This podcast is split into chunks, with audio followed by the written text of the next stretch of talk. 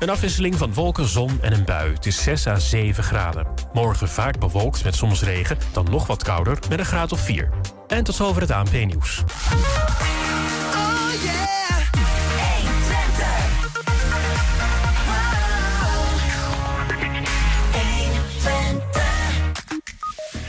In aanloop naar de Provinciale Statenverkiezingen gaan de lijsttrekkers van de politieke partijen bij 1Twente met elkaar in gesprek. Vandaag de eerste 3 partijen. Dubbelop feest in Enschede. Vorige week werden er 2 jubilea gevierd. De markt in Enschede-Zuid is terugverhuisd. Sinds donderdag staan de kramen weer op hun oude, vertrouwde plek. En in een nieuwe aflevering van In Depot is te zien hoe de voorganger van de museumfabriek met een nepfossiel werd opgezadeld. Het is maandag 6 maart. Dit is 1Twente vandaag.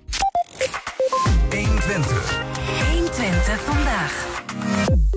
De Hengeloze theatergroep Barst heeft een film gemaakt over de april-meistaking van 1943. De film is specifiek gericht op kinderen uit groep 7 en 8 van het basisonderwijs.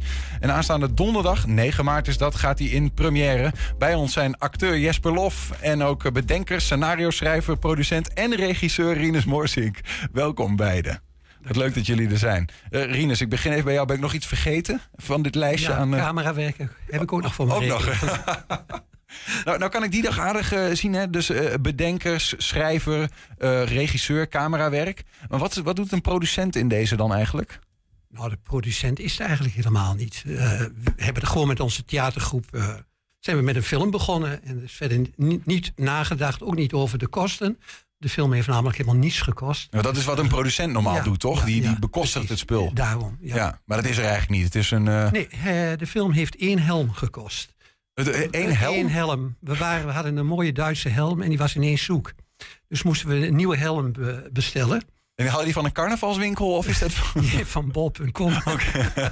Wat zoek je dan, Duitse helm? Ja, nou en toen kregen we die helm en toen belde iemand mij op. Ik heb een helm gevonden, is die soms van jullie? Dus toen hadden we de helm weer terug. Oh, oké. Nou, nu heb je er 2. Nu hebben we er 2. Ja, wie weet komt het nog van pas. Ja. Die april-mei-staking, 1943, daar is in de regio in ieder geval... veel meer aandacht voor dan andere jaren, heb ik het idee. Zo'n 80 jaar na dato natuurlijk. Precies. Maar ook landelijk krijgt het hier en daar al wat aandacht. Kun je kort vertellen, wat is dat voor moment geweest in de tijd... in die Tweede Wereldoorlog? Ja, een moment dat eigenlijk altijd een beetje onderbelicht is gebleven. Want er was al een staking, dat was de beroemde februari-staking. 1941? Ja, En deze staking, daar is nauwelijks over gepraat. En men vraagt zich nog altijd af waarom dat die zo onbekend is gebleven. Want het is een hele belangrijke staking geweest. Leidde zelf tot het einde van de oorlog. Maar waarschijnlijk, Stork wilde nooit weten dat er in zijn fabriek ooit gestaakt was. Dat speelt mee. En verder, de bescheidenheid ook van de mensen hier... En even voor de duidelijkheid, dat gaat dus om werknemers van de Storkfabriek in Hengelo... die op een zeker moment in die oorlog... eigenlijk wordt die fabriek dan gebruikt door de Duitsers om voor hen te werken. Ja. En die zeggen, dit doen we niet meer.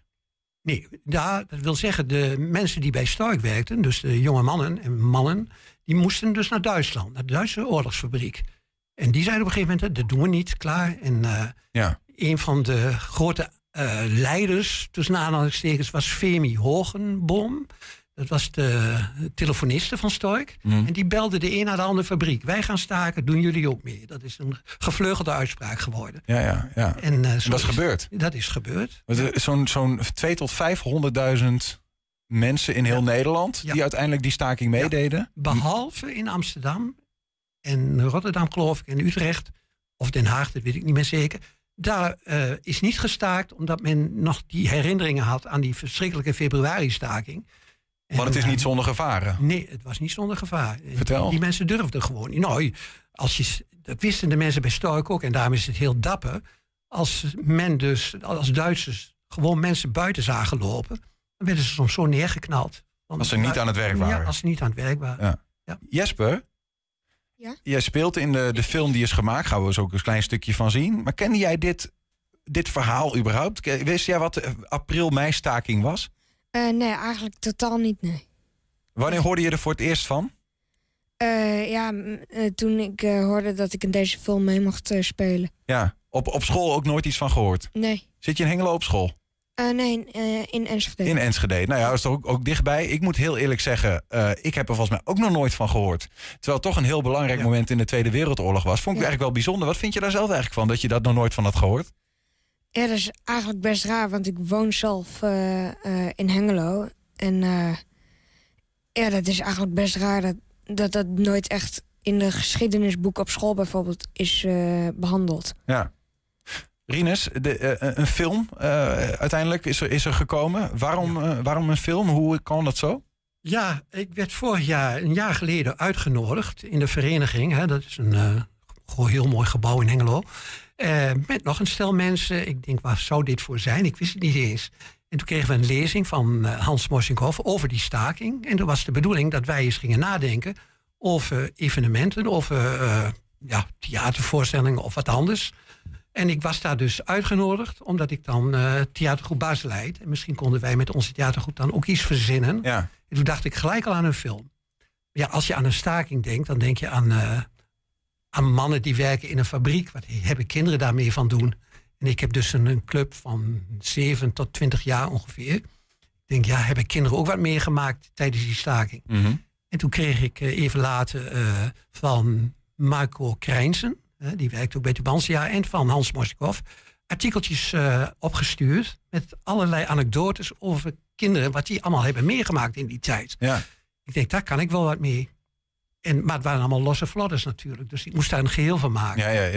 Ja, dus en het mocht niet langer duren dan 50 minuten, omdat het bedoeld was ook voor de scholen. En een les kan ook voor de middelbare school gebruikt worden natuurlijk. Duurt maar 50 minuten. Ja. Ja. En is het ook, heb je gedacht van, ik doe het speciaal voor de jeugd, omdat bij Barst die groep van 7 tot 20 jaar meedoet bij de theatergroep? Ja, per definitie, het was een opdracht min of meer voor onze theatergroep. Ja. Je hebt het overigens, voordat we naar een stukje gaan kijken, je hebt het wel een beetje een draai gegeven. Je hebt niet letterlijk de staking zelf verfilmd, toch? Ja, nou, het begint er wel mee dat de jonge lui, de jongens die allemaal werkten in de werkafdeling voor de jeugd, want die was er ook bij Stork, leerlingenwerkplaats heette dat. Nou, die horen dan, jongens, we gaan staken. Nou, dan zie je ze allemaal, lekker staken, want dat was voor de jongens natuurlijk toch best sensationeel in die tijd. Ze waren in eerste instantie nog wel enthousiast, maar ze wisten natuurlijk niet wat hun allemaal boven het hoofd hing. Ja. Maar daar begint het mee. Oké. Stukje kijken? Ja.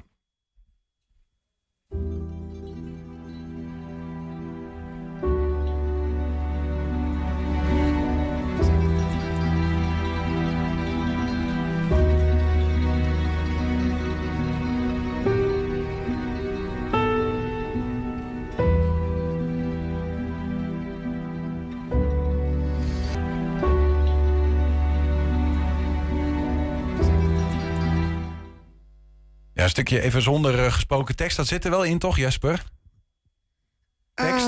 Moet je nog wat dingen zeggen? Of, Ja, ik heb niet heel veel moeten Nee, ik heb volgens mij helemaal niks gezegd. Jij niet, maar de anderen wel? Ja, de anderen wel. Ja. Volgens mij zag ik jou voorbij komen in dit kleine stukje, of niet? Ja, dat kan kloppen. De haren zo strak naar achter gekant? Ja, klopt. Ja.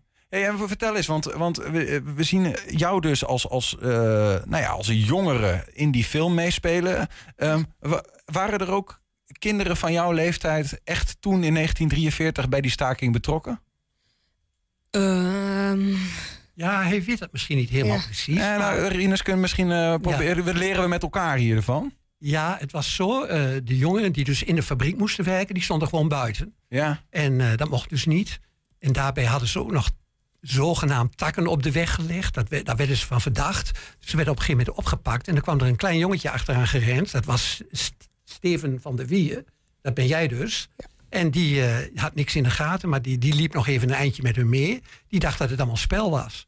En op laatst, toen zag hij ineens dat het helemaal geen spel was. Ze werden gearresteerd. En ze zijn later nog neergeknald allemaal. Oh, ja. Maar ook dat kleine ventje is neergeknald. Het waren eigenlijk 16 mensen, maar voor de film hebben we er maar 8 laten optreden. Ja. Dat was een beetje te veel van het goede. Je gaat dood in de film. Ja. Het is wel een beetje een spoiler alert dit trouwens hoor. Maar jongen, dat is wel heftig, of niet? Ja, het was... we hebben die val... Hoe vaak hebben we die opnieuw moeten doen? Nou, hij heeft eerst thuis. Ik zeg, jij wordt neergeschoten. Ja, maar hoe moet ik dan vallen? Ik zeg, ja, nou, oefen maar in de tuin. Hoe gaat iemand dood? Ja. Maar hij valt nou zo elegant, geweldig. Ja. Het is haast een balletscène op zichzelf. En dat was alleen maar omdat jij eigenlijk andere jongens... als een spel dacht je van, ik doe mee met een beetje takken op de weg. Een beetje...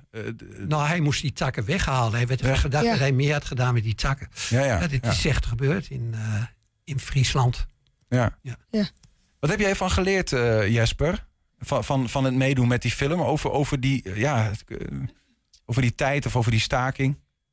Is dat moeilijk te zeggen? Poeh, ja, dat is wel moeilijk. Of heb je gewoon gedacht van, nou, ik doe wat de regisseur zegt... Ja, en dan speel mooi mee in de film? Ja. Maar het is wel een heftig verhaal, toch? Mensen die denken van, nou, ik ga stoppen met werken voor de Duitsers... en dan moeten ze met hun leven bekopen. Ja, dat was wel heftig, ja. Is die film eigenlijk wel... Want er spelen kinderen als Jesper in mee...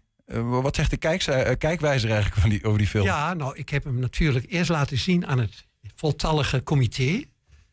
In Hengelo is een heel comité met zelfs Brita Reur. Dat is de kleindochter van meneer Loep, die verdwenen is in de oorlog. Er staat zelfs een standbeeld van hem in Hengelo.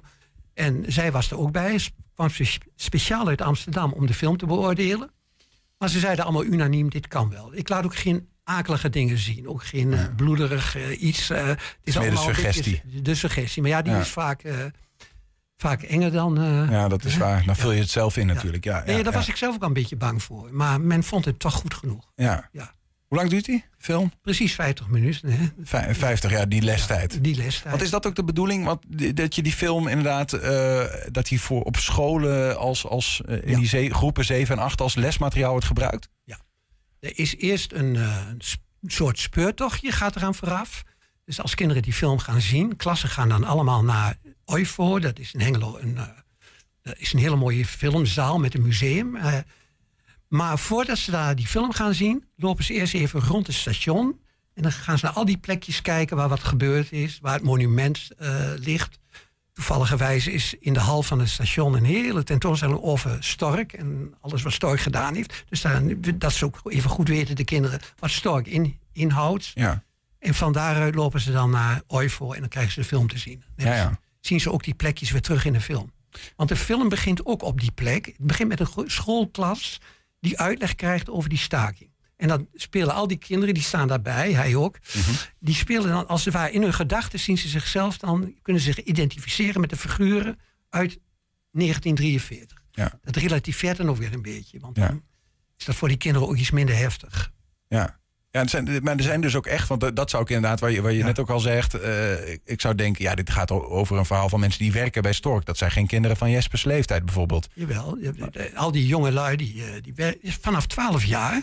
moesten ze echt... Gingen ze al naar die Storkschool en gingen ze al naar de leerlingenwerkplaats. Ja. Jesper, jij zegt, nee, ik zit op school in Enschede, toch?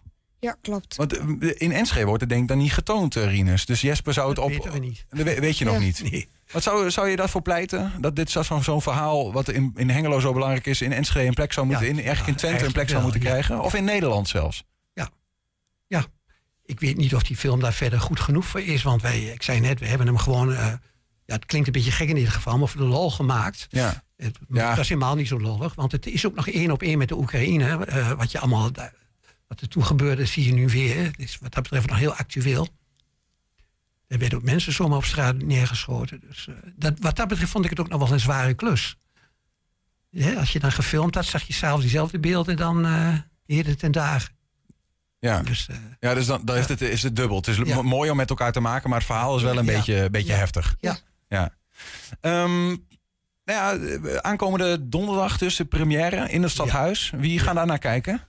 Genodigden, uiteraard het comité en allerlei de artiesten natuurlijk met hun families. Ja. En voor die première kunnen maar 200 mensen de zaal in. Het is geloof ik al min of meer uitverkocht. Maar we doen hem in april nog een keer. Staat allemaal wel op onze site. Ik weet de data niet. Nee.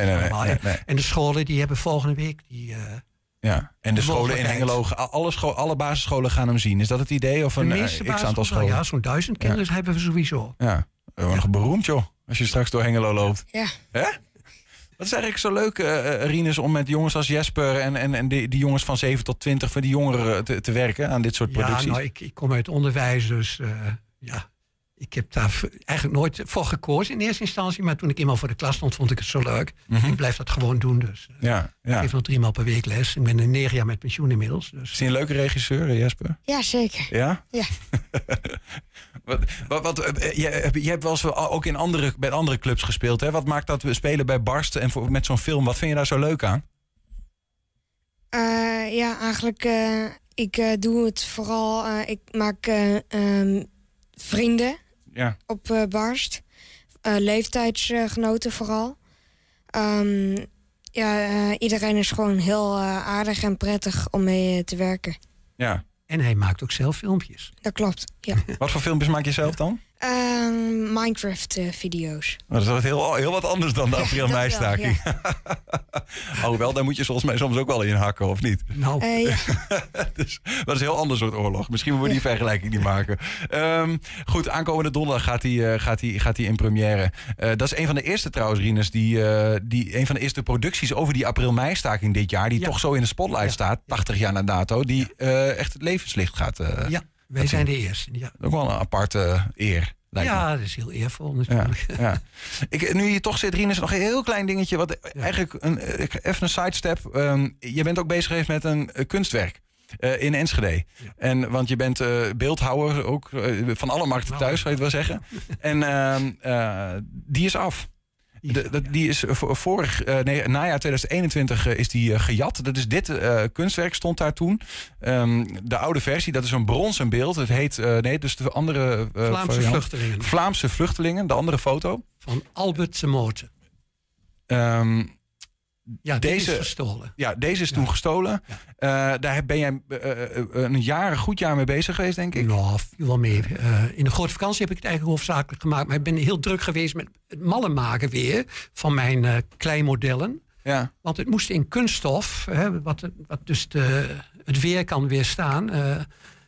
Dus, en brons wilden ze niet meer. En ik zelf eigenlijk ook niet. Want dan ga je weer iets maken wat er eigenlijk al was. En ik heb mijn eigen interpretatie er ook wel een beetje aan gegeven. Ja. Dus nu is er uit kunststof uiteindelijk gemaakt. Ja. En dat is dus die andere foto misschien even ter vergelijking. Dat is toch want je had maar 2 foto's, geloof ik. Je moest het met heel weinig materiaal doen. De achterkant en de achterkant van de zijkant, die is er gewoon niet. Nee. Dus, indrukwekkend hoe dat op elkaar lijkt. Volgens mij heb je deels nog een eigen twist. Voor mij is iets liefelijker. Ja. Van Ten Morte, want zo heette de kunstenaar. Dat is wat snijdender. Ook iets abstracter en iets... Ja, iets enger zelfs. Ik vind die van Ten Morte daarom ook altijd nog wel beter. Maar ik heb die stijl gewoon niet. Dus. Je hebt het op je eigen manier uiteindelijk gedaan. Dat lijkt me ook het beste. 27 maart dan wordt een nieuwe versie onthuld in het Van Heekpark in Enschede. Even een klein uitstapje. Maar we spraken hier vandaag over die film. Dus er hoeft er maar 1 te beginnen. Zo heet de film trouwens. Waar komt dat vandaan? Dat staat op het monument in Hengelo. Dus het monument bestaat uit een lange strook over de straat. En staat, er hoeft er maar 1 te beginnen. En dus 1 is begonnen met die staking. En toen ging dat als een olievlek over heel Nederland. Ja, precies. Ja. Er hoeft er maar 1 te beginnen. Aankomende donderdag dus gaat hij in première. En daarna is hij te zien in basisscholen. En hij is nog wel een keer te zien. Maar dan moet je dan misschien maar op de website van Theatergroep Barst bekijken. Rinus Morsink was hier. En ook Jesper Lof, een van de acteurs. Dank jullie wel dat jullie er waren. Hartstikke leuk. En veel plezier aankomende donderdag. Dank je wel. Bedankt. Zometeen in aanloop naar de Provinciale Statenverkiezingen gaan de verschillende lijsttrekkers bij 1Twente met elkaar in gesprek. Straks de eerste 3 partijen. En word jij geraakt door de warmte, de energieprijzen bedoel ik dan vooral, die nodig zijn om je huis warm te krijgen? Of de hoge boodschappenprijzen? Laat het ons weten. We zijn bezig met een onderzoek. En je kunt een vragenlijst invullen. Dat doe je via 1Twente.nl/vragenlijst. Dankjewel. 1Twente. 1Twente vandaag. Ja, de Molenstraat 36 in Enschede wordt druk verbouwd. Zorginstelling Ixta Noa opent daar een tweede locatie met logeervoorziening. Om dat mogelijk te maken moet er ook een badkamer worden geplaatst. En door alle verhalen over drukte in de bouw was er even de vrees dat er op korte termijn niet zou lukken. Maar het lukte wel, mede door een oproep in deze show. We moeten een badkamer maken. Ja. Heel praktisch. Heel praktisch. Het is druk in de bouw, begrijp ik.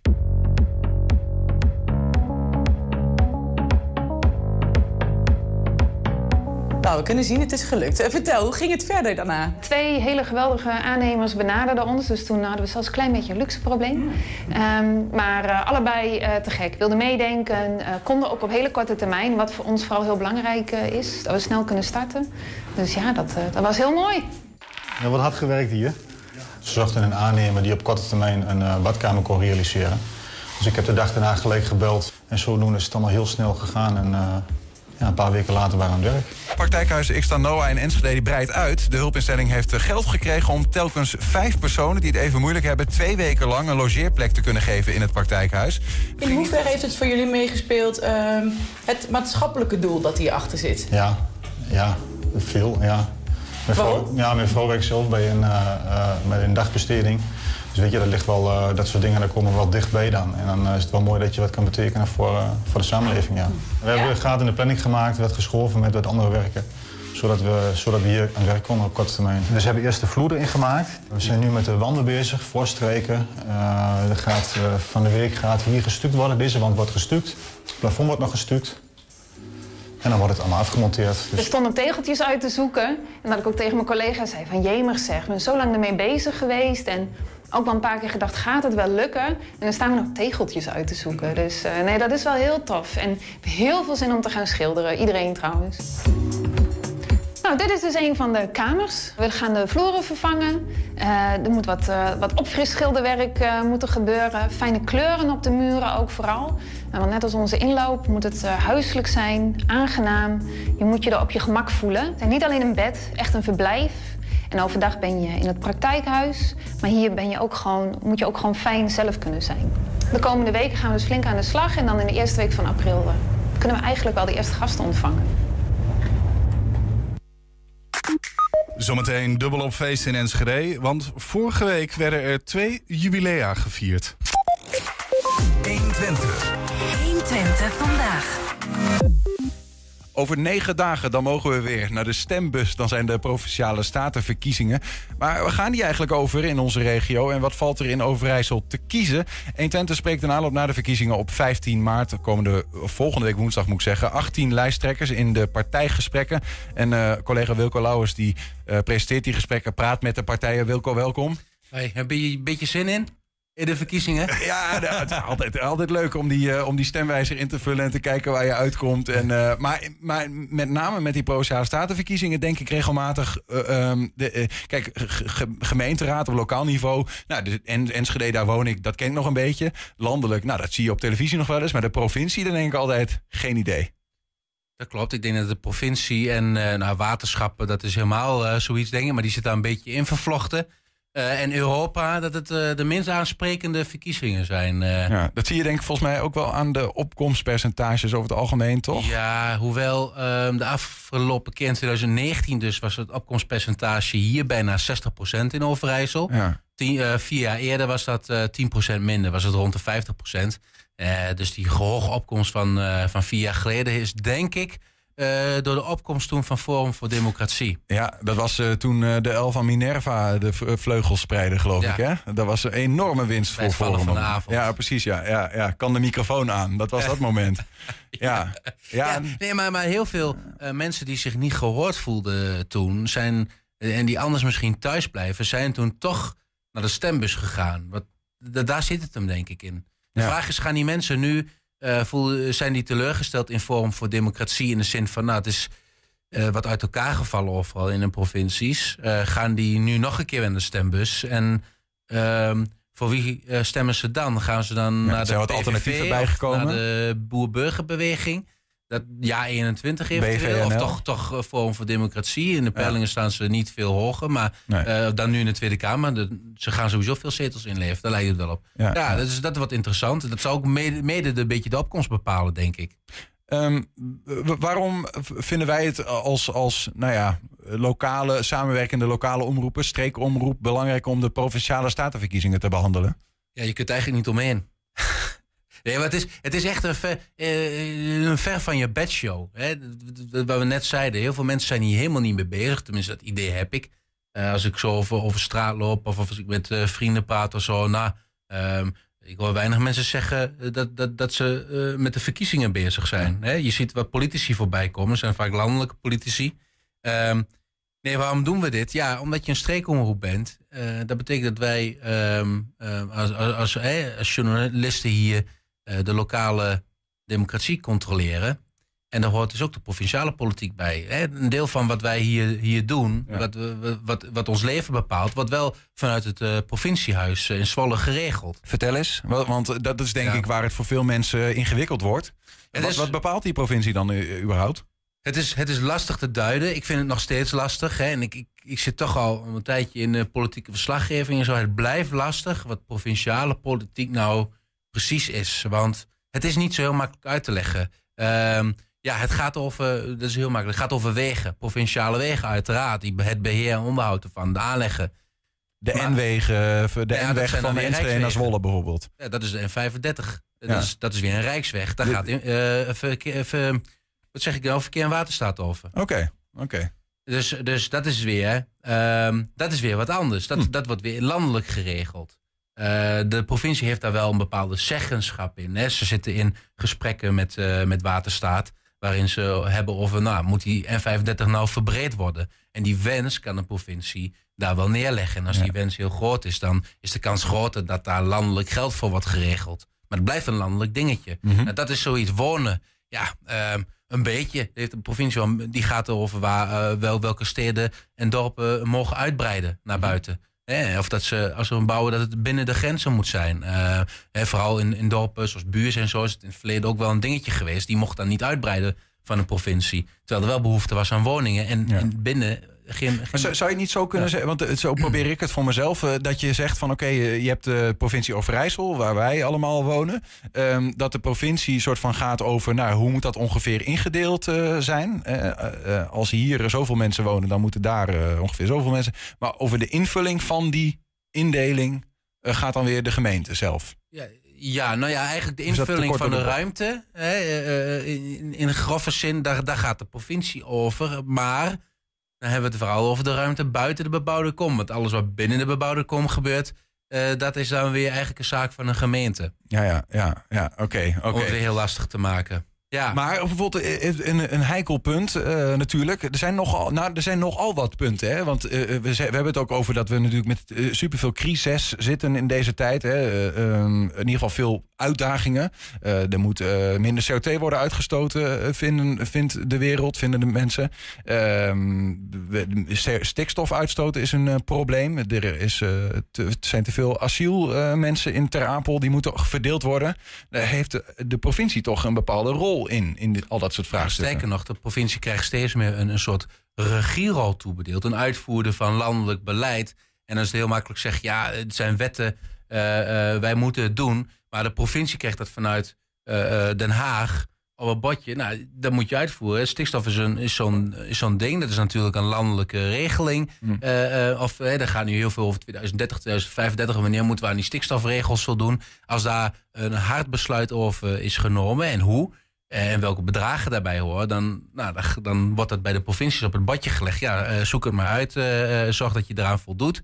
En het komt in feite niet op het uitkopen van boeren. En hoe ga je dat dan doen? Wil je dat doen? En kun je er iets tegen doen? Maar dat speelt zich in een provincie af. Ja. Asielzoekers net zo. Dat zijn landelijke regels. Hè. De dwangwet wordt die genoemd. Die overigens nog niet door de Raad van State is. Maar die er mogelijk gaat aankomen. Een spreidingswet. Hè. Dus per gemeente moet je zoveel opvangen. Volgens de wet verplaatsing bevolking heeft een burgemeester of een commissaris van de koning het recht om te zeggen, daar komt uiteindelijk, als er niet wordt meegewerkt, maar dat voelt een beetje als verplicht vrijwillig meedoen, dan gaan wij het regelen. Windmolens, hetzelfde verhaal. Er is dus nogal wat autoriteit in de provincie over wat wij om ons heen zien. Ja. Het gaat over meer dan alleen de provincie, las ik ook in een van onze koppen de afgelopen weken. Klopt. Dat is een landelijk kopstuk. Ja, dat zei Geert Wilders toen hij hier vorige week, een week daarvoor al, die vrijdag, hier was. Hè, in een stad, een verkiezingscampagne. En ik vroeg hem toen, er zijn mensen die zeggen van die landelijke kopstukken, die moeten hier wegblijven. Het zijn provinciale verkiezingen. En daarop antwoorden Wilders, maar het inderdaad klopt. Maar het gaat om veel meer. En hij heeft daarin wel gelijk, want dat is een wat ingewikkeld systeem ook. Wij kiezen, wij, de burger, hè, de inwoners, de kiesgerechtigden, wij kiezen de Provinciale Staten in onze provincie, die samenstelling. Die leden, die 47 in Overijssel en in andere de provincies, die kiezen de samenstelling van de Eerste Kamer. En voor een heel klein deel ook, dat wordt heel ingewikkeld, op onze voormalige eilanden, Saba, Sint-Eustatius, de buitengewone gemeenten. En mensen, Nederlanders die in het buitenland wonen, die kiezen dan indirect ook voor de Eerste Kamer. Wat ingewikkelder verhaal. Maar laten we zeggen, de Provinciale Staten, die kiezen de samenstelling van de Eerste Kamer. Ja. En de Eerste Kamer is nota bene de plek waar, als de Tweede Kamer een wet aanneemt, de Eerste Kamer daar ook nog over moet besluiten, die 75 mensen. Ja, en als het kabinet in de Tweede Kamer een meerderheid heeft, maar in de Eerste Kamer die meerderheid verliest, dan kan het dus zijn dat er geen enkele wet doorkomt. Dan wordt de democratie nog een stukje stroperiger van. Ja, dan kan het kabinet doorvallen. Dus het gaat zeker om meer dan alleen de provincie. En dat is eigenlijk ook wel weer apart eigenlijk. Hè? Want het gaat uiteindelijk om provinciaal beleid. Ja. Best wel eigenlijk een aparte regeling dat de Provinciale Staten de Eerste Kamer kiezen. Ja, maar hoe moet je het anders doen? In Amerika hebben ze een soort midtermsverkiezingen. Hè? Dat is dit in feite ook. Maar wel een directe midtermsverkiezing. Hier kies je indirect de Eerste Kamer. En ik kan me voorstellen, en dat kan zomaar, dat jij hier provinciaal zegt, nou, de PvdA past het beste bij mij. Want die doen voor Overijssel of voor Enschede wat ik het liefste wil. Maar misschien denk je wel landelijk van, daar wil ik helemaal niet op stemmen. Dat past een andere partij beter. Toch doe je het inderdaad. Ja, maar nu kies je dus indirect wel voor die partij landelijk. Wilco, we gaan kijken zometeen naar een deel van het eerste gesprek, moet ik zeggen. Dat is een gesprek tussen Fred Kerkhoff van JA21, Roy van Alst van BVNL en Remco Roelofs van Forum voor Democratie. Maar voordat we daar naar gaan luisteren, want dit deel gaat over wonen. Even kort, kun je uitleggen hoe zien die gesprekken erin opzet ongeveer uit? Nou, we gaan in 6 gesprekken. Eén partij kon... Ja, we zitten met heel drukke agenda's, dus dat was niet in te passen. Dat was Jezus Leeft. Het is niet dat we die niet aan tafel willen, maar het bleek gewoon agendatechnisch onmogelijk om dat nog dan in te passen. We gaan met 18 lijsttrekkers, 17 lijsttrekkers, 1 kandidaat statenlid in gesprek van alle partijen die op het lijstje staan. En dat doen we in 3 thema's. Echt, we proberen het zo provinciaal mogelijk te houden, hoewel je natuurlijk om stikstof en de toekomst van de boeren niet heen kan. Ook in heel veel gesprekken niet, want het is echt wel een dingetje. Ondanks dat de provincie maar beperkt ruimte in heeft. En dat doen we door eerst een voorstelronde te maken. Dan 3 thema's uit te lichten. En we hebben juist veel partijen aan tafel die best wel veel op elkaar lijken, zoals je zo meteen ook zult zien. Mm-hmm. En dan is juist de uitdaging, waar verschillen die partijen dan wel in? Het is ook vanuit de gedachte, je kunt PVV en GroenLinks tegenover elkaar zetten. Maar ik denk dat letterlijk niemand in deze provincie, als die gaat stemmen, twijfelt over deze 2 partijen. Maar misschien wel over JA21 of BVNL of PVV bijvoorbeeld. Dezelfde hoek. Of PvdA of GroenLinks of Partij voor de Dieren. Nou, dat proberen we toch een beetje inhoudelijk het gesprek te voeren. We doen ons best. Goed, we gaan kijken. Een stuk van het gesprek tussen JA21 of met JA21 moet ik zeggen, BVNL en Forum voor Democratie. En dit deel gaat dus over wonen. Maar misschien is het goed om eerst te beginnen met Fred Kerkhoff. Op basis van anciëniteit zou ik maar zeggen. Je zit al wat jaren in de Provinciale Staten. Wat kan de provincie eigenlijk op het gebied van wonen doen? Wat beslissen die Provinciale Staten? Nou, we beslissen heel veel. We beslissen waar er gebouwd mag worden. Hoeveel er gebouwd mag worden. En of er wel of geen vergunningen zijn. Want dat is een van de grote problemen op dit moment. In Nederland is een enorme woningnood. De komende 10 jaar in Nederland 900.000 woningen nodig. In Overijssel, want laten we het daar wel over Overijssel hebben, want daar hebben we het over. 62.000 woningen nodig. Het afgelopen jaar, 2022, hebben we er 4.000 gebouwd. Als je dat in dat tempo doet, gaan we het niet redden. Het probleem is dat ondernemers, en dat zijn bouwfirma's, die bouwen waar ze het meest aan verdienen. En dat snap ik. Alleen de vraag is of dat de meest logische manier is om te bouwen. JA21 is een voorstander van om maximaal in te zetten op bouwen voor 1- en 2 persoonshuishoudens in de betaalbare sector. Dus niet grote villa's, die heeft niet iedereen nodig, maar 1- en 2 huishoudens. Waarom gaat het op een gemeente over wat ze bouwen? Aan wat voor soort huizen? Ja, deels wel, in een bestemmingsplan wel. Maar wij proberen dat wel te stimuleren. En onder andere, een van de eisen die wij hebben staan, is dat minstens 30% in de sociale woningbouw moet zitten. En dat is dus ook heel belangrijk om te zorgen dat het betaalbaar blijft. Laten we nou eerlijk zijn met z'n allen. Als je kijkt naar het woningprobleem op dit moment, dan hebben we te maken met jongeren, met starters die geen huis kunnen krijgen, want die zijn er gewoon niet. En ouderen die in vrij grote huizen zitten en niet door kunnen stromen omdat er geen kleinere huizen zijn die betaalbaar zijn. Als je daar dus voor gaat bouwen, kan je veel meer huizen neerzetten op de plek waar je normaal gesproken eensgezinswoningen neerzet of vrijstaande bungalows neerzet. Maar je kan ook zoeken naar mogelijkheden om te verbouwen.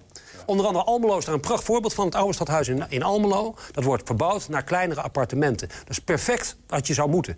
Daardoor zeggen jullie ook in kleine kernen bouwen. Jazeker, absoluut. Maar ik lees in het partijprogramma van Forum voor Democratie juist niet in die dorpen. Nee, we zijn echt ook voor het behoud van het landschap.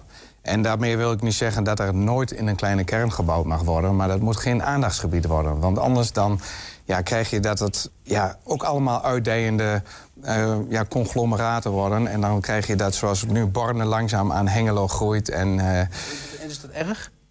Nou, als je wel een mooie omgeving wilt behouden, is dat wel erg. Maar ik wou nog heel even terugkomen of aanvullen misschien op wat Fred zegt. Je hebt het over 900.000 woningen. Op dit moment is de achterstand 300.000 woningen. Dus we hebben nog 600.000 woningen nodig voor mensen die hier nog helemaal niet zijn. Dus als wij al zorgen dat die mensen hier ook niet komen, dus gewoon een immigratiestop invoeren, dan wordt het probleem al tot 33% teruggebracht. Dan hoeven we nog maar 300.000 woningen in te halen. Dus dat wil ik toch ook even... Nou ja, nog maar. In ieder geval vergeleken met 900.000. Ik ben het wel met Remco eens. Hè. Als je ook kijkt naar het asielplan wat wij hebben als JA21... dan staat dat er ook duidelijk in. We moeten echt gaan kijken naar andere dingen. Daar gaan we het vandaag niet over hebben, dat weet ik. Is ook landelijk en is niet provinciaal. Het enige wat wij daarin kunnen doen is zeggen dat wij gaan in ieder geval niet meewerken aan de asieldwangwet. Dus we gaan geen gemeentes dwingen. Maar ik wil nog even terugkomen op hetgene wat Remco zei over dat niet in die dorpen. Ja. De grap is, als ik met de mensen praat, die willen dolgraag in hun eigen kern blijven wonen. Zowel jongeren als ouderen. Dus je ontkomt daar niet aan. En ja, je moet ook bouwen in de stad. Dat ben ik ook met Remco eens. Maar je moet ook zorgen dat er genoeg woningen zijn in de kleine kernen. En waarom? Omdat de mensen daar, de ouderen willen graag... Daar zit hun hele kenniskring, hun leven speelt zich eraf. En ook jongeren willen daar graag blijven wonen. Alleen het probleem is dan... Het gaat in Nederland, als je over wonen praat... praat je over leefbaarheid, praat je over mobiliteit... wonen, werken en recreëren. Dat recreëren vergeet ik even, maar... Het werken moet ook kunnen. Dat kunnen ze vaak niet in die kleine gemeenschap. Dus dan moet je zorgen dat er genoeg mobiliteitsmogelijkheden zijn... om vanuit die kern naar je werk te komen. Of dat nou openbaar vervoer is, of het zijn de wegen. Dus daar moet je ook mee spelen. Dus ik ben het deel met Remco eens, maar je moet ook in die kernen bouwen. Maar op het moment dat je daar natuurlijk een bouwplan maakt... is het niet alleen maar meer voor de bewoners van dat dorp... of van die omgeving. Het trekt ook mensen van buitenaf aan. En dat is eigenlijk hetgene wat wij daarmee willen zeggen. Want wij zijn ook voor eventueel op een boerenerf... een tweede of een derde huis bij plaatsen voor kinderen. Dat kan prima. Als je dat inpast op je land... hoeft dat helemaal niet bezwaarlijk te zijn. Maar dit is nou exact de reden waarom we niet bouwen. Ja. Wat ook bij de heren aan de overkant hoor ik dan weer zeggen... van weet je, we moeten dit, we moeten dat. En volgens mij zit daar nou juist het probleem. Die overheid bemoeit zich overal mee. Juist over wat er nou precies gebouwd moet gaan worden. Weet je, laat die ondernemer nou bouwen. Die ondernemer wil wel continu bouwen. Maar gronden worden niet uitgegeven. Want die gemeente houdt het vast. Want als we te snel alles uitgeven... krijgen we een goede prijs. We hebben gezien in Borne, ging fantastisch. Een compleet nieuwe wijk. Borne wilde doorbouwen. Nee, zegt de provincie, we gaan nog op andere plekken bouwen. Dus jullie moeten maar even de stop erop. Terwijl er wel vraag is, weet je. Dan zie je weer, die overheid bemoeit zich weer met die bedrijfsvoering van die ondernemers. Blijf er vanaf. De overheid hoeft niet te speculeren op die ondernemers. Maar ik vind de stikstofregels, want we hoeven denk ik niet uit te leggen... hoe de partijen deze tafel daarover denken. Maar die zijn er wel en er zijn wel rechters die op basis daarvan zeggen... die bouwplannen kunnen niet doorgaan. Hè? En dan kun je belachelijk vinden... Maar het gebeurt wel. Hoe ga je dan toch bouwen? Bedoel je de agenda-uitspraak? Sorry? Bedoelde je de agenda-uitspraak? Ja, in 2019 heeft de Raad van State besloten... Hè, die heeft er met één pennenstreek heel veel bouwplannen ook geschrapt. Dat heeft met dat stikstofbeleid... Nee, dat heeft niet met de stikstof te maken. Dat heeft te maken met hetgene wat de BV Nederland, lees het Rijk... gehangen heeft aan die stikstofeis. Exact. En niet... Want het zijn beleidsregels. Als het beleid zo is dat je een bepaalde hoeveelheid stikstof toestaat... en daarboven niks meer... Dat moet dan wel passen in hetgene zoals het er daadwerkelijk uitziet. En dat is niet zo. Maar er is één hele makkelijke manier om daar overheen te stappen. En dat is ook iets wat JA21, maar mogelijk de andere heren ook achter staan. Wij zijn voorstander om een noodwet bouwen te doen. En waarom? Omdat die woningnood dermate hoog is... dat nooit de prioriteit mag krijgen boven die stikstofregels wat ons betreft. Dus een noodwet bouwen, maar dat moet toch dan in Den Haag worden besloten? Ja, maar wat ga je nou in een provincie doen om dat te bouwen, zo snel mogelijk? proberen daar zoveel mogelijk aan te doen. En we hebben al letterlijk gezegd in de provincie dat wij ons niet willen conformeren, nu al, aan die stikstofregels zoals die er nu zijn. Ja, dat wordt letterlijk gezegd. Ja, ik zeg het ook omdat ik volgens mij in het partijprogramma van BVNL een andere oplossing zag. Ja, wij willen woningen splitsen, wij willen optoppen, wij zeggen... en de hoogte in. De hoogte in, zou ook kunnen, zeker. Ja. Dus er zijn veel meer wegen in dit geval die naar Rome leiden. Of in dit geval in ieder geval naar een goede woningmarkt in de Overijssel. En ja, wat betreft die stikstofregels, ja, denk ik, laten we ons alsjeblieft niet druk over maken. Gisteravond, laten we nou gewoon meten is weten, daar gebruik je gezond verstand erbij. Weet je, ga nou niet op modellen af die iemand achter een bureau verzonnen heeft. Blijf er nou eens van af. Laat die markt zijn werk doen. En of dat nou geldt voor die boeren, of dat nou geldt voor de woningbouw. Maar weet je, onze infrastructuur, we laten ons op slot zetten door idiote regels. Regels zijn we het allemaal eens. Ja, dus geen stikstofregels meer. Ook, bijvoorbeeld. Maar die sleutel ligt in Den Haag. En wat kun je nou in de provincie? Ik wil even op Roy reageren op dat in de hoogte bouwen. Dat snap ik wat hij zegt. Ik denk dat je, als je praat over die stikstofregels, als je huizen verbouwt, en dat zeg jij zelf ook, en dat maakt niet uit of het niet groot gebouw is, een voorbeeld van Almelo, ja, dat levert minder stikstofproblematiek op als nieuwbouwen. Daar zijn we het ook met z'n allen over eens. Overigens, de stikstofproblematiek, als je die zou erkennen zoals die er nu is, is dat alleen maar op het moment dat die schop de grond in gaat. En daarna is het ook heel snel weer voorbij. Dus dat valt best wel mee. Alleen in de hoogte bouwen, dat is niet overal de oplossing. In de ring van Zwolle bijvoorbeeld wil men nu in de hoogte bouwen. Nou, dat is, vind ik, binnen de stadsgrachten geen oplossing. Daarbuiten, als je praat over de plekken daarbuiten, prima. Maar ook in kleine dorpen moet je niet in één keer een tien verdiepingen hoge flat neerzetten. Dus je moet er wel kijken. Tuurlijk moet het in het landschap passen. Precies. Helemaal eens. Maar we hebben nu de luxe volgens mij niet meer dat we als overheid nog gaan discussiëren over dat soort dingen. Er moeten gewoon woningen komen. Ja, eens. Dus weet je, we hebben de luxe niet meer. Er moet nu 62.000 in de komende 10 jaar. Ja, en wat mij betreft kunnen we ook gewoon burgerlijk ongehoorzaam zijn in de overheid. Want weet je, we zijn er gewoon een keer. Weet je, dat ze een puinhoop van hebben in Den Haag, daar moeten we ons in de provincie op een gegeven moment ook niet meer aantrekken. We hebben gewoon woningen nodig voor onze mensen. Onze jeugd wil doorgroeien, wil doorstromen. Onze ouderen zoeken een andere woning. Weet je, we moeten er gewoon vanaf van die ellende. U komt nog op dit thema. Ik las ook bejaardentehuizen. Wil je terug hebben? Ja. Is dat een taak van de provincie? Nou ja, het is wel weer een oplossing voor wat Fred net al een keer zei. Die ouderen willen weer doorstromen. Die willen juist wel van die grote woning af. En bijvoorbeeld naar een verzorgingstehuis. En dat wordt continu maar belemmerd. Want die hebben allemaal dicht gedaan. En als er al mensen ervoor kiezen, die zijn bijvoorbeeld alleenstaan, die kiezen ervoor om met z'n tweeën richting een verzorgingshuis te gaan samenwonen, worden ze weer gekort op hun uitkering. Ja, dus we maken het compleet onmogelijk om ook maar doorstroming te bevorderen. Overigens is dat niet alleen bij hun, hè? Dat is bij ons net zo. Nicky Pauw-Verwijf zit er keihard voor gemaakt. En je noemt het verzorgingshuis. Verzorgingshuizen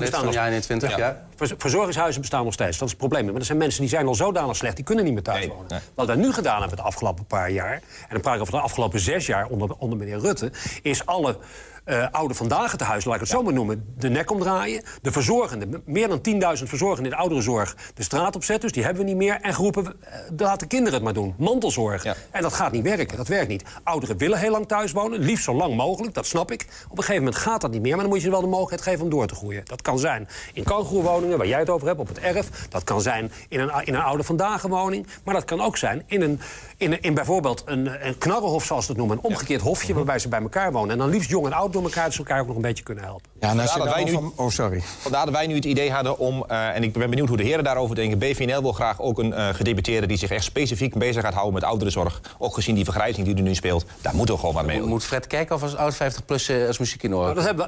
Dat hebben we al langer geroepen. En er zijn meer die het willen. Alleen ouderenzorg is dan wat. Dat hoeft niet alleen, maar zeker een portefeuille zijn. Ja. Het probleem is dat wij hadden altijd 5 gedeputeerden. De laatste keer hebben we er 6 gekregen. En dan krijg je ook een grote versplintering. Ik zou zeker niet meer dan 6 gedeputeerden willen hebben bij GS. Maar dat eentje daar die ouderenzorg onder heeft, ja prima. En dat zou prima kunnen met wonen bijvoorbeeld samen, omdat het grootste probleem op dit moment bij ouderen ook de woningsituatie is. Dus dat zou prima gecombineerd kunnen worden. Wil Remco, goed idee? Ja, prima idee. En ik wou nog even aanhaken op de minder regels en dergelijke. Want met de mantelzorg precies hetzelfde. Zolang je niet een extra adres hebt, ben je een voordeurdeler. En dat zijn ook regels die we helaas dan in Den Haag moeten aankaarten. Maar daar moet ook gewoon wat veranderen. Anders dan sta je hele praktische oplossingen gewoon in de weg. Ja, elke avond om 6 uur zijn de complete gesprekken te zien op televisie bij 1Twente. En ook op YouTube zijn ze integraal terug te kijken. Zometeen, de markt in Enschede-Zuid is terug op oude plek. En we zijn ook op podcast te vinden. Ja, waar vind je ons dan? Je vindt ons op alle bekende platforms, Julian. 1Twente Vandaag kun je vinden op 1Twente Vandaag. En 1Twente Vandaag uitgelicht. Op hetzelfde platform vind je 1 item uitgelicht iedere dag. Ja. 1Twente. 1Twente Vandaag. Feest gisteren in het speeltuin Het Steven Venne in Enschede. Daar vierden bewoners, hun familie en werknemers van Het Steven Venne Huis het 5-jarig bestaan van die zorginstelling voor mensen met dementie. Die mijlpaal werd vorige week donderdag bereikt. En 1Twente kreeg toen een rondleiding.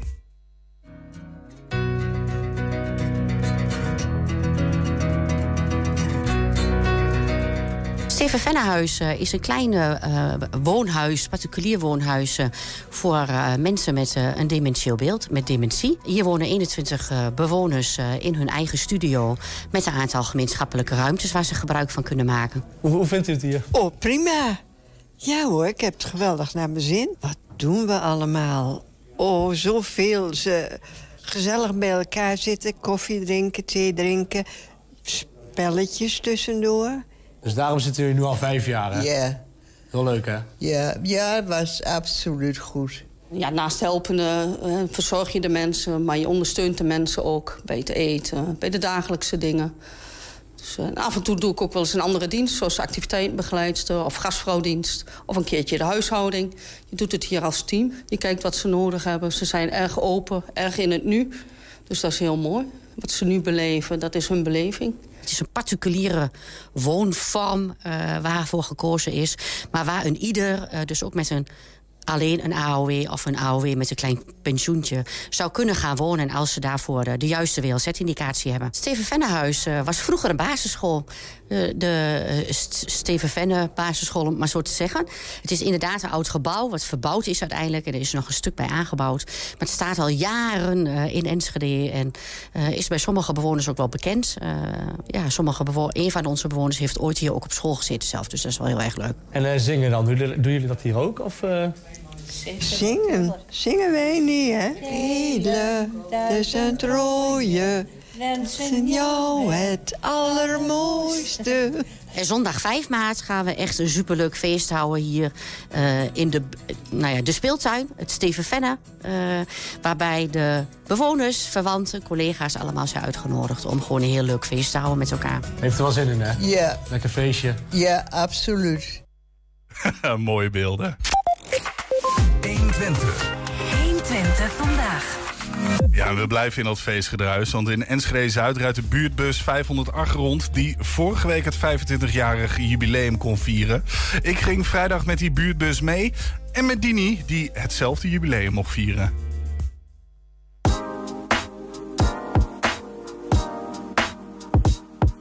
We zijn met een Toyota Hiace begonnen. En daarna is dat opgeklommen naar een Mercedes, tot aan deze rode mooie Mercedesbus. 25 jaar op de bus. Ben je er echt al vanaf het begin bij? Ja, vanaf het begin. Ik was net 50 geworden, ben ik bij de deur gekomen wegens reorganisatie, zeg maar. Ja, ik weet niet. Ja. En toen heb ik het meteen gewoon opgepakt. Kwam dit gewoon voorbij. Eind jaren 90 zijn we ontstaan uit een buurtonderzoek. Daar bleek dus dat de oudere en minder mobiele mensen hier eigenlijk behoefte hadden aan een buurtbus om naar al die faciliteiten te gaan. En meestal doen wij het lopen. Ja. Nee, eerlijk zijn. Ja, wij lopen ook wel eens van de strooingsland naar de Wesselenbrinkwening. Ik vind het heel fijn dat er is, hè. Ik bedoel, maar ik denk dat wij wel daar vaker gebruik van maken. En we hebben totaal over 25 jaar 300.000 passagiers vervoerd. De afgelopen jaren is het gewoon wat minder geworden, ook door de coronacrisis. Maar goed, daar is niks aan te doen. We zetten alle zeilen bij om de mensen het weer naar de zin te maken en om ze in onze bus te lokken. Waar gaan jullie zo heen? Nou, meestal naar de Wesselenbrink. Ja? Ja. En naar de markt, donderdagsmorgens of zo, weet niet.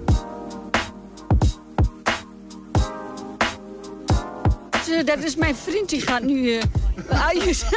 Hij is ook chauffeur geweest. Dus, mijn man is 5 jaar geleden overleden. Ja. En zijn vrouw iets langer overleden. Dus we hebben elkaar hier getroffen. En sinds kort wonen wij nu samen, zeg maar. Met name persoonlijk vind ik het mooi, maar dat voel ik ook uit de groep. Dat met name de contact met de passagiers. En dat we ook echt het gevoel hebben dat wij ertoe doen naar die mensen. Buurvrouwen die elkaar weer treffen na jaren, zeg maar. Die zijn dan naar een verzorgingshuis verhuisd. En de ene die woont nog gewoon in het flat, zeg maar. En dan komen ze hier elkaar weer tegen. Goh, we hebben elkaar lang niet gezien. Laatst vroeg mijn vrouw mij ook nog van... sinds kort zijn er wat dingen gebeurd in mijn leven. dat je... nou, ik wist niet meer dat ik haar dat verteld had, zeg maar. Ja. Dan kwam ze een weekje, de volgende week komt ze in de bus en dan zegt ze van... hoe is het met jou? Is het allemaal goed gegaan? Weer wel zo. Er zijn mensen bij die nemen wat lekkers volgens mij als ze terugkomen. Ik moet eerlijk zeggen, ik had soms een mevrouw erop. Ik hoop dat ik die nou op de bus heb. En dan heb ik tenminste straks een appelkoekje of zoiets dergelijks. Dus nee, dat is gewoon hartstikke leuk. Hoe lang ga je nog door? Ik ga door totdat ik niet meer mag rijden, zeg maar. Ik word om de 2 jaar gekeurd, dus ik ga gewoon door. En nu? Vandaag nog feest maken? Ja, lekker eten straks en een borreltje daarna. Dus het wordt helemaal gezellig.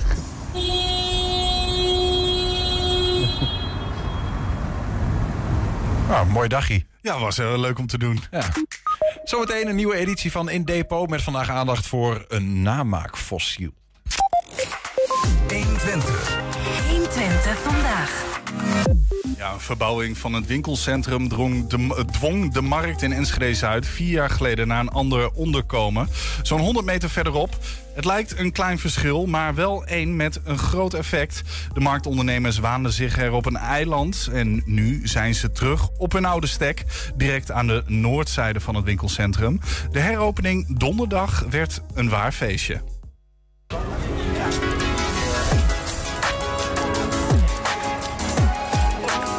Ja, in seconden, bij ze nog een paar minuten, dan gaat het weer gebeuren. Wat maakt dit nou uit? Een paar stapjes verder. Dat maakt een heel verschil, want als je dichter bij de winkel staat... dan heb je een veel betere samenwerking. En hier staat liep een doorgaande weg voorlangs. Ja, we stonden eigenlijk op een eiland. En het nadeel was gewoon dat de mensen dus moesten oversteken. En dat verzorgt gewoon voor dat de mensen minder snel de markt bezoeken. En we zijn in gesprek gegaan met het winkelcentrum. En die zeiden ook van we moeten wat dichter bij elkaar gaan staan. En dan hebben we een plan gemaakt. En ik denk dat dit gewoon een hele goede mix is. Heb je nog kaas nodig aan die vrouw? Wij willen ook graag de klanten die op de markt komen in onze winkels hebben. En andersom ook, denk ik. En ik denk gewoon dat dit de beste oplossing is. Doe het samen. Dat is heel belangrijk. En gun het elkaar. Je kunt elkaar alleen maar versterken. Je bent geen concurrenten van elkaar. Je zorgt er alleen maar voor dat er juist een heel mooi breed aanbod is. Voor alle mensen die het winkelcentrum bezoeken. Dus nee, je versterkt elkaar juist. Ja. 50 jaar dit jaar. Het is allemaal dus een tijdje geleden begonnen voordat ik geboren ben. Dus als jonge voorzitter hier van deze markt vind ik het mooi dat we hier met z'n allen staan. Ik denk dat je hier allemaal best wel heel erg trots op mag zijn wat je hier hebt. En ik denk dat het ook gewoon echt heel erg succesvol is, gezien de hoeveelheid mensen. Wat dat betreft een applaus waard. Hoera! Super. Ja, ik ken deze markt heel erg goed, hè. Ik ben daar geboren. Ik heb vroeger op de markt gestaan ook, hè. Als jongen Wat verkocht je? Snoep. Drop. Dus, en de mensen waar ik drop voor verkocht, die staan nog steeds op de markt. Net nog gesproken. Dus het is gewoon van alle tijden. Kijk maar rond. Sociale contacten, lokale producten. De mensen weten echt waar ze het over hebben. Eerlijke prijs. Ja, volgens mij is dat uniek. Dat heb je gewoon in een webshop niet. Dat heb je ook niet in een supermarkt. Dit is gewoon wat Enschede nodig heeft. Wij stonden vanaf 1970 aan Enschede op de Grote Markt. En hier moesten we alles opnieuw opbouwen. Ik was dolblij dat ik toen uitgeloot werd. Daar hebben we geluk mee gehad. Ja, soms moet je wat geluk hebben. Ze wil van me af. Het is een tijdje geleden dat hij hier begonnen is. Het officiële bewijs van de gemeente dat hij ooit begonnen is hier op de markt van 50 jaar terug. Ja, er zijn 3 ondernemers hier op de markt die al 50 jaar staan. Daar hebben we wel leuks voor gekocht. Eén visboer was zo ontzettend druk. Die had gewoon geen tijd voor het moment. Dus we zijn even naar hem toe gelopen. En we hebben hem daar een leuk cadeautje gegeven. Is mooi. Mooi om te zien ook wat dat op internet oplevert. Als je dan zo'n bericht plaatst, hoeveel reuring dat geeft in die Zuidwijk in Enschede. Heb je een tip voor onze redactie? Mail dat dan eventjes naar info@1twente.nl. 1Twente. 1Twente vandaag. Han van Meegeren. Ooit van gehoord? Dat is een Nederlandse kunstschilder en meestervervalser. Enkele van zijn vervalsingen van Hollandse meesters werden voor omgerekend tientallen miljoenen aangekocht door musea. De Emmausgangers van Vermeer bijvoorbeeld, eigenlijk van Meegeren dus, hing in het Boijmans van Beuningen. En nazi-rijksmaarschalk Herman Göring had een Vermeer aan de muur hangen die nooit heeft bestaan dus. Een roofkunst van de hand van Meegeren was dat. En het gebeurt vaker dat musea nep niet van echt kunnen onderscheiden. Het overkwam ook het Enschede's Natuurhistorisch Museum, een van de voortgangers van de museumfabriek. Meneer Plokker, ik wil zeggen wij zitten, maar dat is niet waar, want ik zit in het fossiele depot in aanbouw. Ja, we hebben 2 fossiele depots. Eentje beneden, hebben we al eens eerder opnames gemaakt. En hierboven, nog meer fossielen.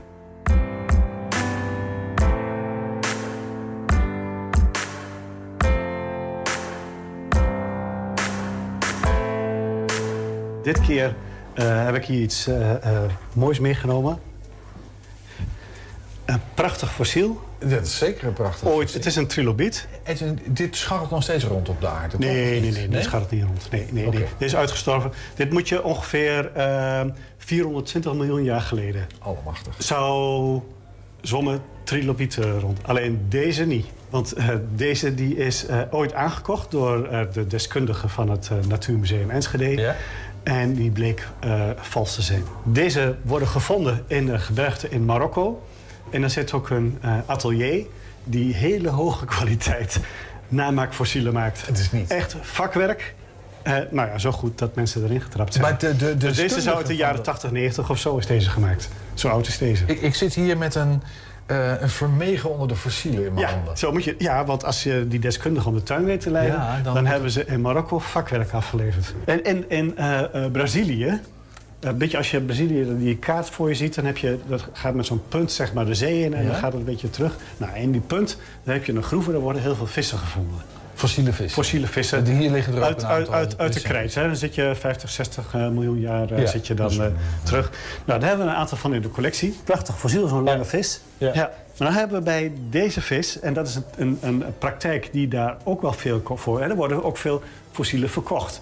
Aan particulieren, aan musea. Hè, net als, dit is ook er worden er gewoon zoveel gevonden dat daar een handel in ontstaat. Ja. Dat is dan wat er gebeurt. Ja. En dan is het zo dat hoe groter de vis, hoe waardevoller die is. Hoe meer geld je ervoor kan vragen. Ja, okay. En daar hebben we het hele sterke vermoeden dat deze vis langer gemaakt is. Dus aan elkaar geplakt is. Niet waar? Ja. Om de prijs op te drijven. Een stuk van andere vis tussen geplakt. Dit is gewoon een mooi fossiel en je hebt het positief-negatief. Ja. Hier zie je heel duidelijk een aantal wat rare vlakken in. Rare vlakken zitten erin. Kijk, als je omdraait in die kalksteenknol is dat al mooi weggewerkt. Maar dit lijkt ook eigenlijk een beetje met klei en zo schoon. Eens kijken. Ik zal voorzichtig... Zo, dit is nog best zwaar, zeg. Ja. Met alle respect, hè. Ik bedoel, dit is een heel knap gemaakt. Maar als ik hier zie, dan lijkt het echt of er iemand met een pen schubjes heeft zitten krassen hier. In dit dit lijntje loopt helemaal niet door. Het is niet eens heel netjes gedaan, hè? Nee. Heb ik nog één klein toetje? Een toetje? Ja, iets wat wel echt is. Er valt niet heel veel over te zeggen, maar dit is wel uiteindelijk heel bijzonder. Dit is een haaientand. Ja, maar dit is een tand van een megalodon. Kijk. En de megalodon is de grootste haai die ooit rondgezwommen heeft. En deze komt uit een kleigroeve uit Eibergen. He, dus eens in de 6 maanden of zo verwisselen haaien hun tanden. Ja. En de megalodon, grootste haai. Om een idee te geven, ik ben 1,76 meter. En als zo'n megalodon zijn bek open doet, is dat 2 meter. Dus ik kan gewoon rechtop in zijn bek staan... van die megalodon. Zo groot was die haai. Ja, dat was dan toch wel diepzee. Jaws in Eibergen.